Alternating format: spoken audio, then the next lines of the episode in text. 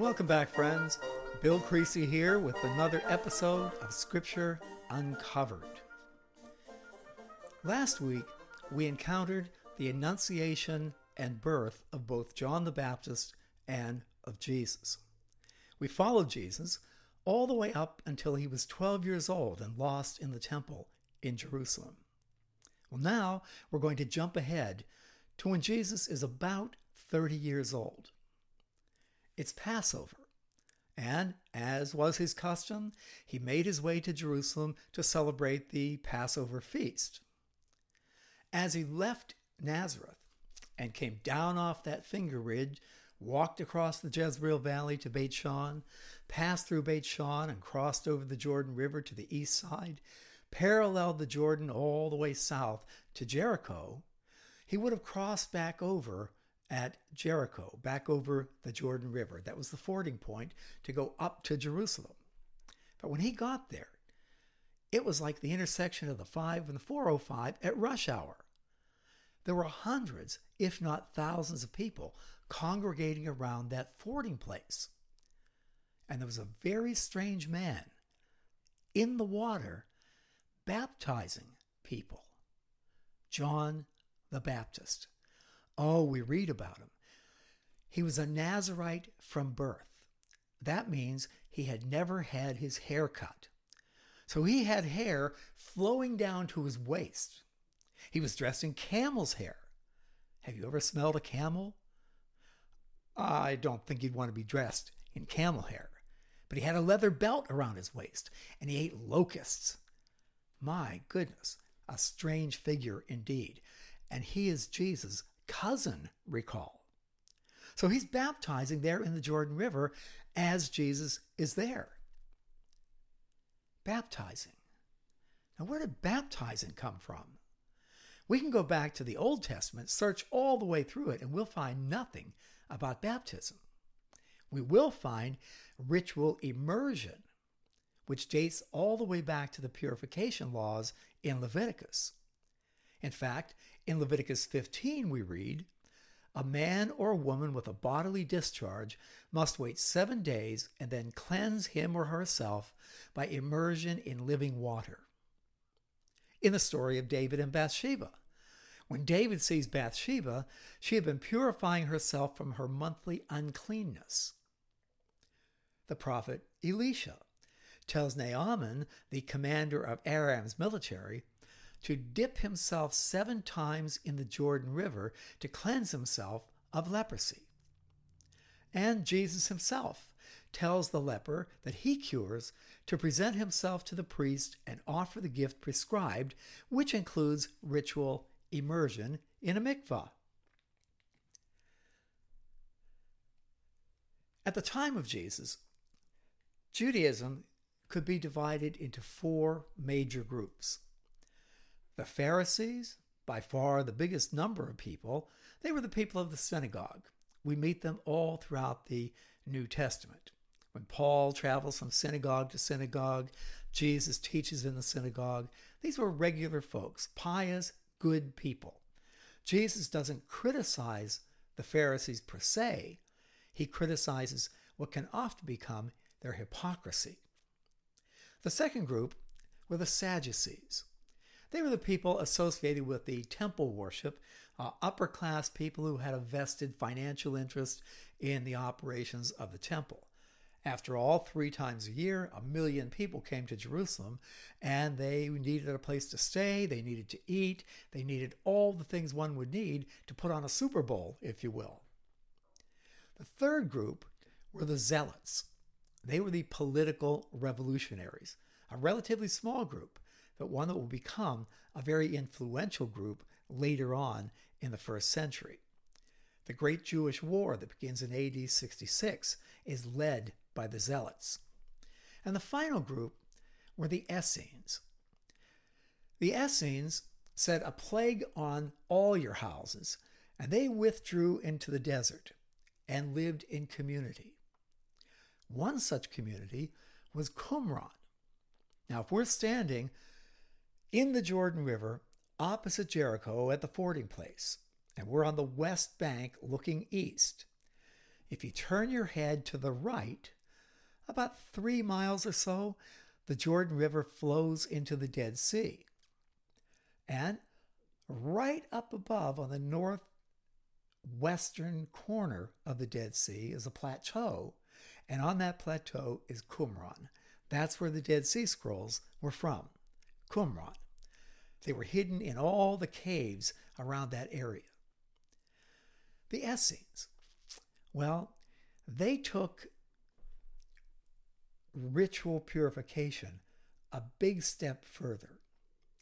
For the Essenes, ritual immersion was, was used for initiation, that is, new members coming into the community, for annual renewal of their vows, and for daily purification. At Qumran, the main meal of the day was at noon, and before you went into the refectory, you ritually immersed yourself to purify yourself in the living water. But John the Baptist took this ritual immersion even further. John's baptism was an initiation rite that required a candidate to do seven things. Number one, to reflect upon the condition of his soul. Number two, to feel remorse for his sins. Number three, to confess his sins. Number four, to repent of his sins. Number five, to show the fruits of his repentance. Number six, to prepare for the coming of the righteous one, that is, the Christ. And number seven, to be incorporated into the covenant community by being baptized, fully immersed in water. The Greek word is baptizo, which means literally to dip. To dip. The Essenes themselves were a separatist group, highly critical of the Sadducees and, to a lesser degree, critical of the Pharisees. They're first mentioned by Pliny the Elder in his Natural History, where he writes that they don't marry and they possess no money. Our first century historian Josephus discusses the Essenes in great detail in his History of the Jewish War, where he says that they're celibate, they have no possessions, they live in community, they practice extreme forms of asceticism, including frequent ritual immersion, and they're awaiting the coming of the righteous one. And they have a decidedly apocalyptic vision of the future. Now, I can't prove it as 100% certain, but I'm convinced myself that both John the Baptist and Jesus were profoundly influenced by Essene thinking. So here we are on the west shore of the Jordan River. John is standing in the water and Jesus is there. So we begin with Luke chapter 3. In the 15th year of the reign of Tiberius Caesar, when Pontius Pilate was governor of Judea, Herod, tetrarch of Galilee, his brother Philip, tetrarch of Iturea and Trachonitis, and Lysanias, tetrarch of Abilene. That was around 26, AD 26, maybe 27. It was during the high priesthood of Annas and Caiaphas. The word of God came to John, son of Zechariah, in the desert. He went into all the country around the Jordan, preaching a baptism of repentance toward the forgiveness of sins. As it is written in the book of the words of Isaiah the prophet, a voice of one calling in the desert, Prepare the way for the Lord, make straight paths for him. Every valley shall be filled in, every mountain and hill made low. The crooked road shall become straight, the rough ways smooth, and all mankind will see God's salvation. That was John's job to pave the way, to make that announcement. But John is a strange fellow. John said to the crowds coming out to be baptized by him, You brood of vipers, Who warned you to flee from the coming wrath? Produce fruit in keeping with repentance. Oh, and don't say to yourselves, We have Abraham as our father. For I tell you that out of these stones God can raise up children for Abraham. The axe is already at the root of the trees, and every tree that does not produce good fruit will be cut down and thrown into the fire. Oh, what, what should we do then? The crowds asked. John answered, The man with two tunics should share with him one who has none, and the one who has food should do the same. Tax collectors oh, hated people, Jews who were collecting taxes for the Roman authorities. Teacher, they asked, what should we do? Don't collect any more than you're required to, he told them. Because a tax collector, well, if he had to give his boss another higher tax level, if he had to give him a $100 per person, he would charge you 150 and keep 50 for himself. Scoundrels they were. Some soldiers came. What should we do? He replied, Don't extort money and don't accuse people falsely. Be content with your pay. The people were waiting expectantly and were all wondering in their hearts if John might possibly be the Christ. But John answered them all I baptize you with water, but one more powerful than I will come, the thongs of whose sandals I am not worthy to untie. He will baptize you with the Holy Spirit and with fire. His winnowing fork is in his hand to clear his threshing floor and to gather the wheat into his barn, but he will burn up the chaff with unquenchable fire. And with many other words, John exhorted the people and preached the good news to them. But John got into trouble for sure. When John rebuked Herod the Tetrarch because of Herodias, his brother's wife, Herod had taken up with her, and all the other evil things Herod had done. Herod added this to them all. He threw John in prison. Well, there at the Jordan River, on Passover, the Jewish feast of Passover, the crowds gathering. And Jesus came down the east side of the Jordan River to cross over at the fording point at Jericho. And all the people were being baptized. Jesus was baptized too. Jesus was baptized too. If baptism is toward the forgiveness of sin, why did Jesus need to be baptized? Well, he had no sin, but baptism fully identifies a person with the covenant community. And that's the point here for Jesus. But as he was praying, heaven was opened and the Holy Spirit descended on him in bodily form like a dove. And a voice came from heaven You are my Son, whom I love. With you I am well pleased.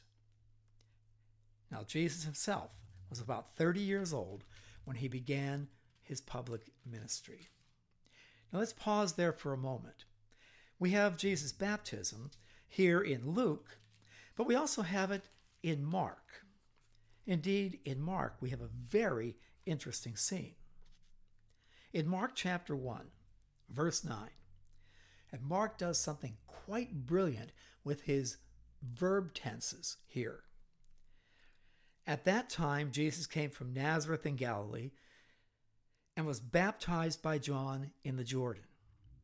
As Jesus was coming up out of the water, he saw heaven being torn open and the Spirit descended on him like a dove. And a voice came from heaven You are my Son, whom I love. With you I am well pleased.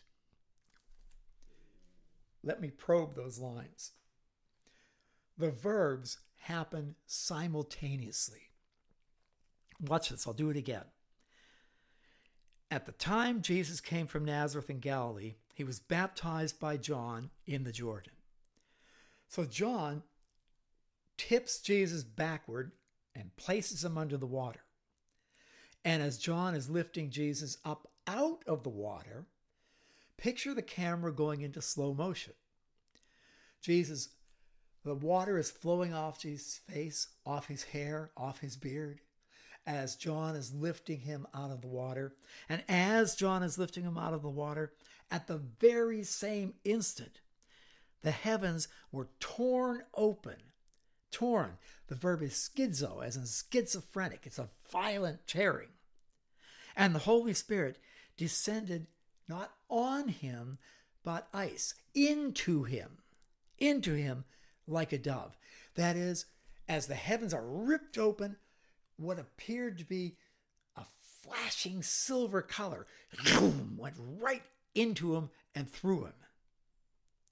And at the very same time, the voice from heaven was saying, You are my son whom I love, with you I am well pleased.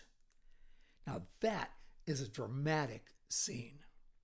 And then we read in Mark, At once the Spirit sent him out into the desert, and he was in the desert 40 days being tempted by Satan. He was with the wild animals, and angels attended them. He went out into the desert. Well, when you're standing there at the Jordan River outside of Jericho, and you look around, you have the city of Jericho, but everything else is desert. And it's very rugged desert. And Jesus is driven out and he spends 40 days and 40 nights in the wilderness. Rather, as the Israelites spend 40 years in the wilderness during the Exodus. Now, turn over with me now to Luke chapter 4. So, Jesus is in the desert. And Jesus, full of the Holy Spirit, returned from the Jordan and was led by the Spirit into the desert, where for 40 days he was tempted by the devil. We don't have the same drama here as we did in Mark. But he's out there for 40 days, and he ate nothing during these days, and at the end of them, he was hungry. Well, I'll bet he was. So would you be hungry if you hadn't eaten for 40 days? And the devil said to him, If you're the Son of God, now, I'm not saying that you are, but in the off chance, if you're the Son of God, tell this stone to become bread. Tell this stone to become bread. Well, if you go out in the wilderness outside of Jericho, when you begin to make your way up the old Roman road to Jerusalem and you get out of sight of Jericho, there's nothing but stones. Tell this stone to become bread. Jesus answered by quoting scripture, Deuteronomy 8, verse 3. It is written, Man does not live on bread alone. The devil then led him up to a high place and showed him in an instant all the kingdoms of the world. And he said to him, I will give you all their authority and splendor, for it has been given to me, and I can give it to anyone I want to. It was given to him? Yes, in First Peter. Peter said, Satan is prowling about like a roaring lion, seeking whom he may devour. And in First John, we find that the prince of darkness governs the world. So the world's mine. It was given originally to Adam and Eve to take care and nurture. But Adam and Eve abdicated their responsibility, and Satan was right there to pick it up. So it's mine. And all you need do is worship me, and it will be yours. And Jesus answered, again, quoting Deuteronomy, this time chapter 6, verse 13. It is written, Worship the Lord your God and serve him only. Then the devil led him to Jerusalem and had him stand on the highest point of the temple, the pinnacle of the temple. When we visit Jerusalem and we sit on the southern steps, as I mentioned a couple of episodes ago, on the southwest corner of the temple platform was the pinnacle, the place of trumpeting. That's where the prayer call would be sounded on the shofar. It was the highest point in the temple area. Indeed, when the temple collapsed in AD 70 and burned, that pinnacle fell to the ground, and you can see it in the Israel Museum. It says the place of trumpeting. That's the high point here. So he took him right to that spot. And he said, Now, if you're the Son of God, and again, I'm not saying you are, but in the off chance that you might be, throw yourself down from here. For it is written in Psalm 91 He will command His angels concerning you to guard you carefully. They will lift you up in their hands so you will not strike your foot against a stone. Psalm 91. Let me turn over to that and have a look. Here we go. Psalm 91. At verse 11. For he will command his angels concerning you to guard you in all your ways. They will lift you up in their hands so you will not strike your foot against a stone. Well, there it is. Satan knows Scripture. Jesus had countered him by quoting Scripture twice. So now Satan throws Scripture at him. But Satan knows Scripture very well. Notice how verse 11 began? He will command his angels concerning you to guard you in all your ways. But go up to verse 9, the beginning, and we read there's a condition here.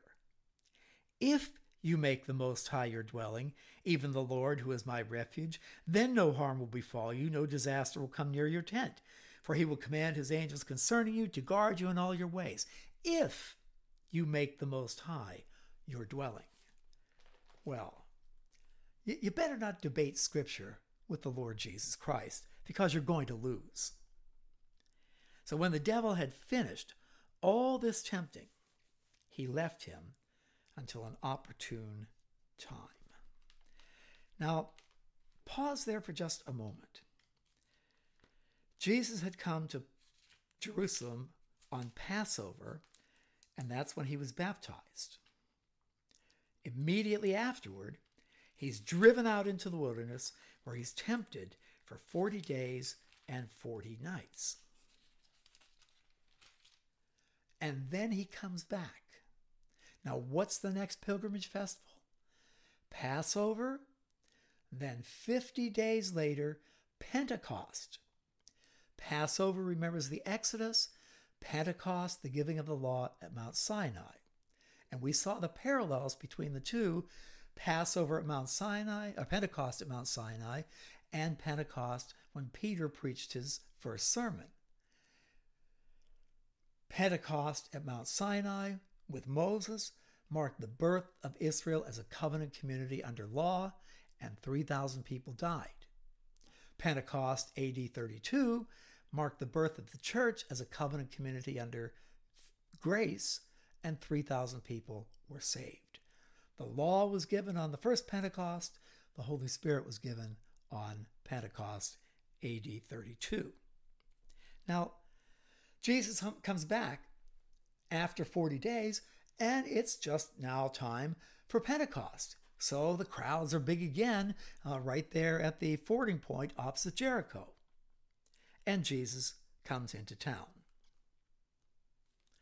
There were so many people there that the religious leaders up in Jerusalem thought, What's going on down there in Jericho? The only thing we hear up here in Jerusalem is what's happening down there. So they sent a delegation to find out. And in John chapter 1, verse 19, this was John's testimony when the Jews of Jerusalem sent priests and Levites to ask him who he was. In other words, Who is this guy? What's he doing? And why aren't we in charge? Well, John did not fail to confess, but confessed freely, I am not the Christ. Well, they ask him then, Who are you? Elijah? At the end of the book of Malachi, Elijah is to come as the forerunner. I am not.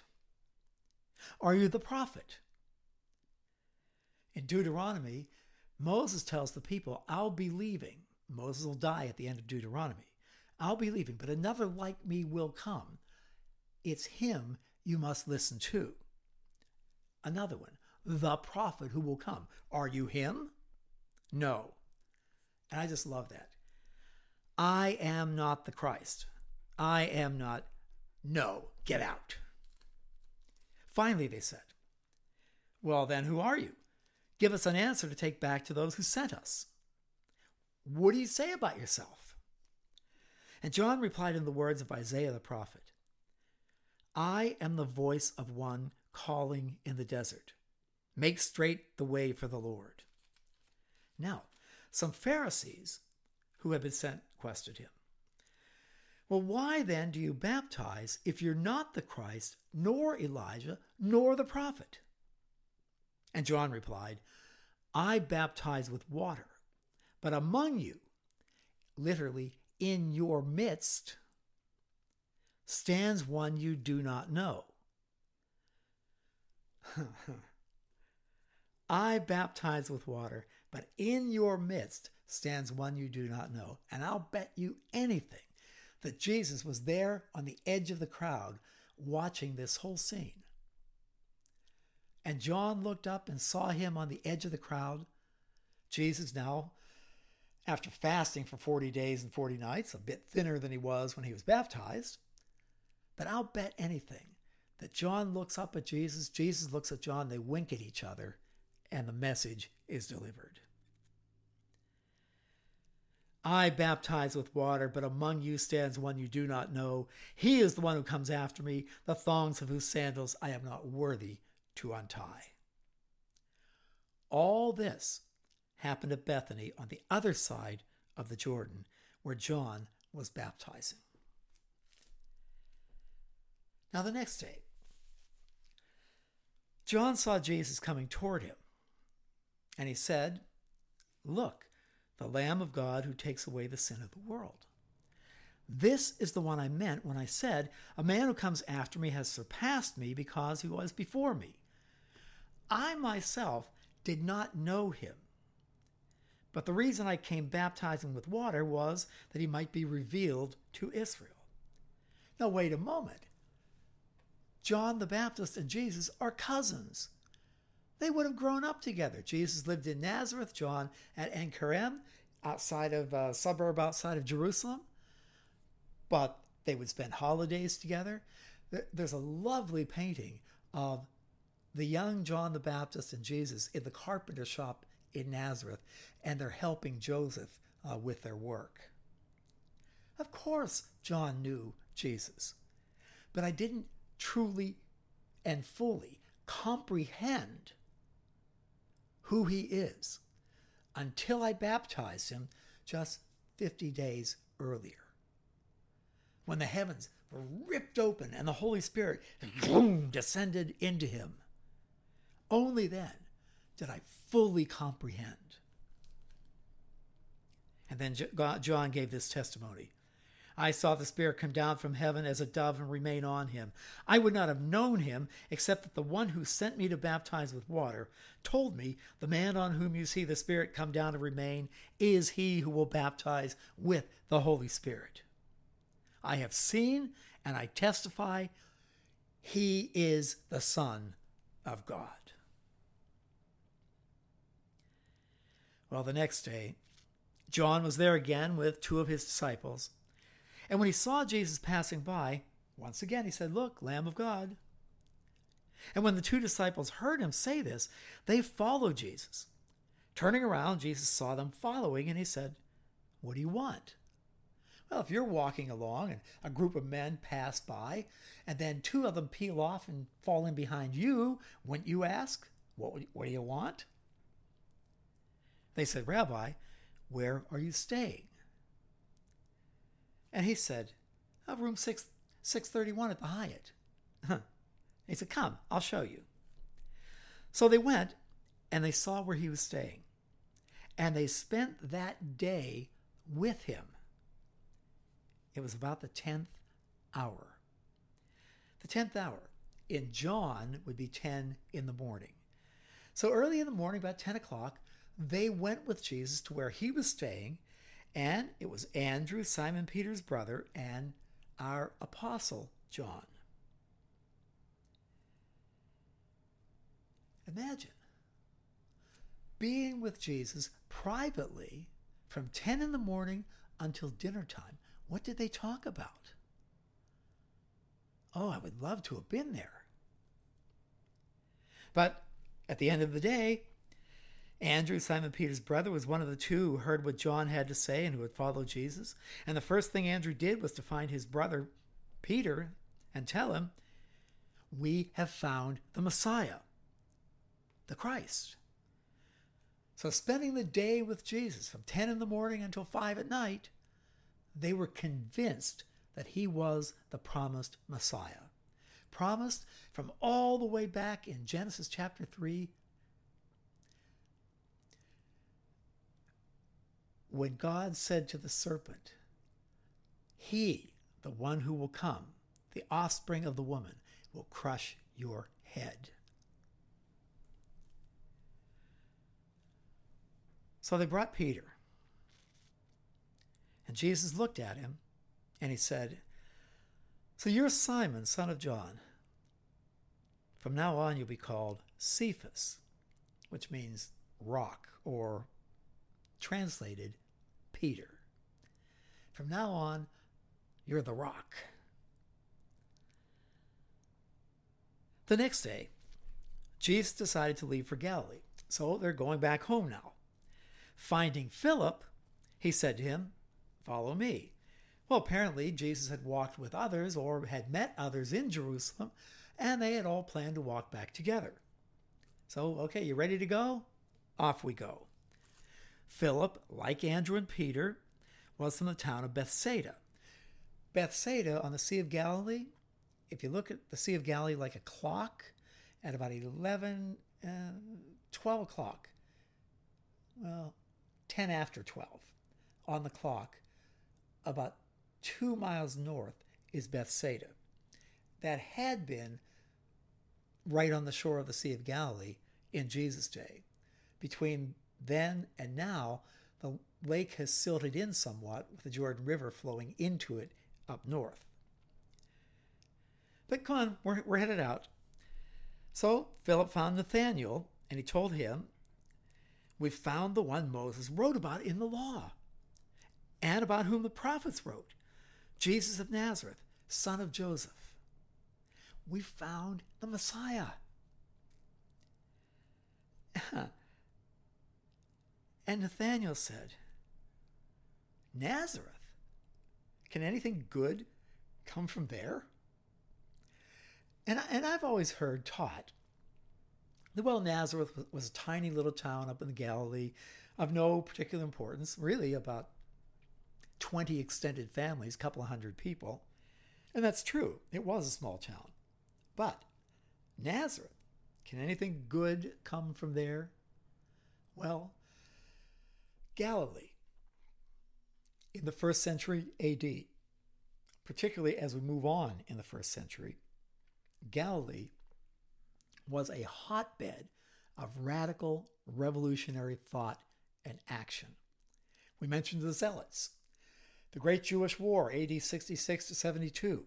The Great Jewish War is triggered by the Zealots who were from Galilee. What good can come from there? Look, you don't want anything to do with this guy. It's nothing but trouble. No, come. You got to come see. So when Jesus saw Nathanael approaching, he said to him, Now here's a genuine Israelite, a true, authentic, genuine Israelite in whom there is nothing false. Now, what a weird thing to say. How do you know me? Nathanael asked. Jesus answered, I saw you while you were still under the fig tree before Philip called you. Under the fig, tree, a euphemism, for I saw you sitting in, in the shade reading. And what was he reading? Nathanael declared, Then if you know that, you are the Son of God, the King of Israel. What was he reading? Jesus said, You believe because I told you I saw you under the fig tree. You shall see greater things than that. And he added, I tell you the truth, you shall see heaven open and the angels of God ascending and descending on the Son of Man. What was Nathanael reading? He was reading the story of Jacob fleeing to Uncle Laban from his brother Esau, stopping at Bethel on the way north, falling asleep with his head on a rock, and he had a dream. You'd have a dream too if you slept with your, your head on a rock. But what was the dream? A ladder reaching up to heaven and the angels of God ascending and descending on it. That's what Nathanael was reading. And Jesus knew not only what he was reading, but what he was thinking about it. On the third day, that is, a three day journey from Jericho up to Galilee, a wedding took place at Cana in Galilee.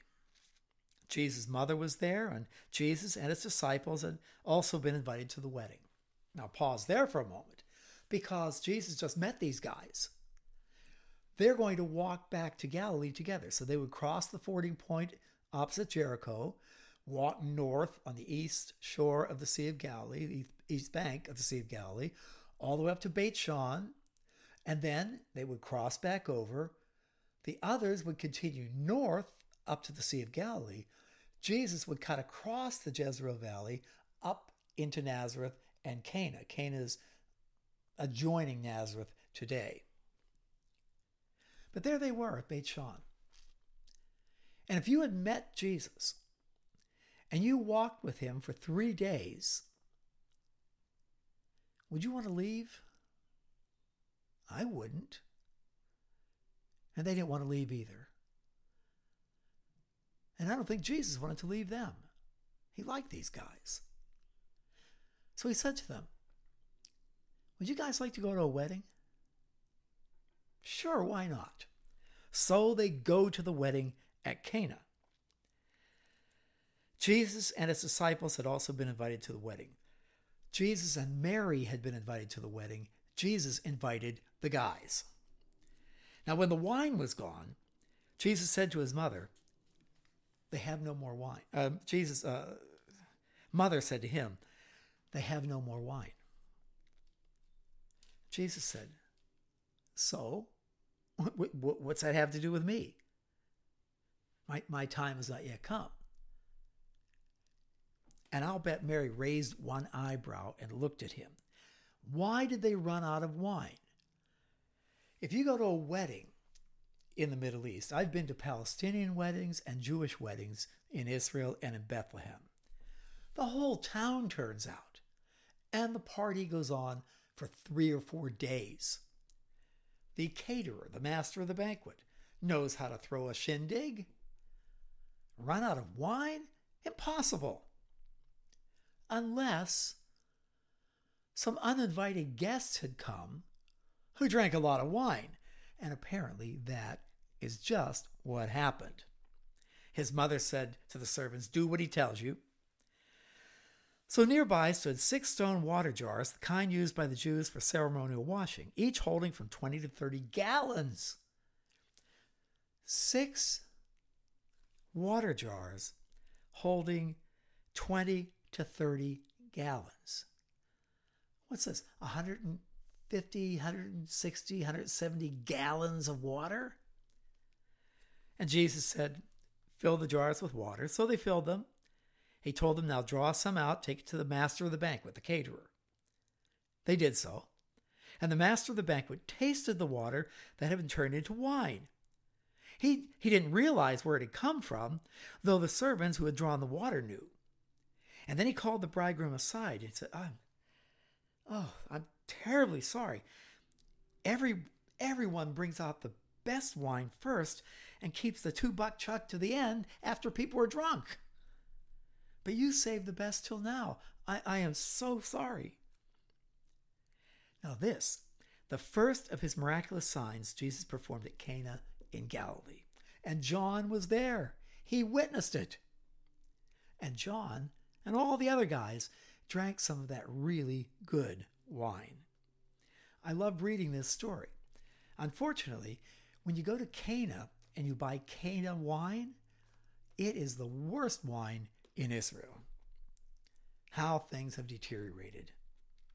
Well, thus he revealed his glory, and his disciples put their faith in him. They knew he was something truly, truly special. Well, after this, he went down to Capernaum with his mother and brothers and his disciples, and there they stayed for a few days. So after the wedding, a big wedding, a big party, and after it was all over, Peter said to the others and to Jesus and Mary, Would you guys like to come to my house for an after party? and that's what they do. That is what they do. Well, that brings us right up. I went a little long on this, but I, I just love this story. And, uh, well, we'll be back on Wednesday and push on right ahead. Thank you now. Bye bye.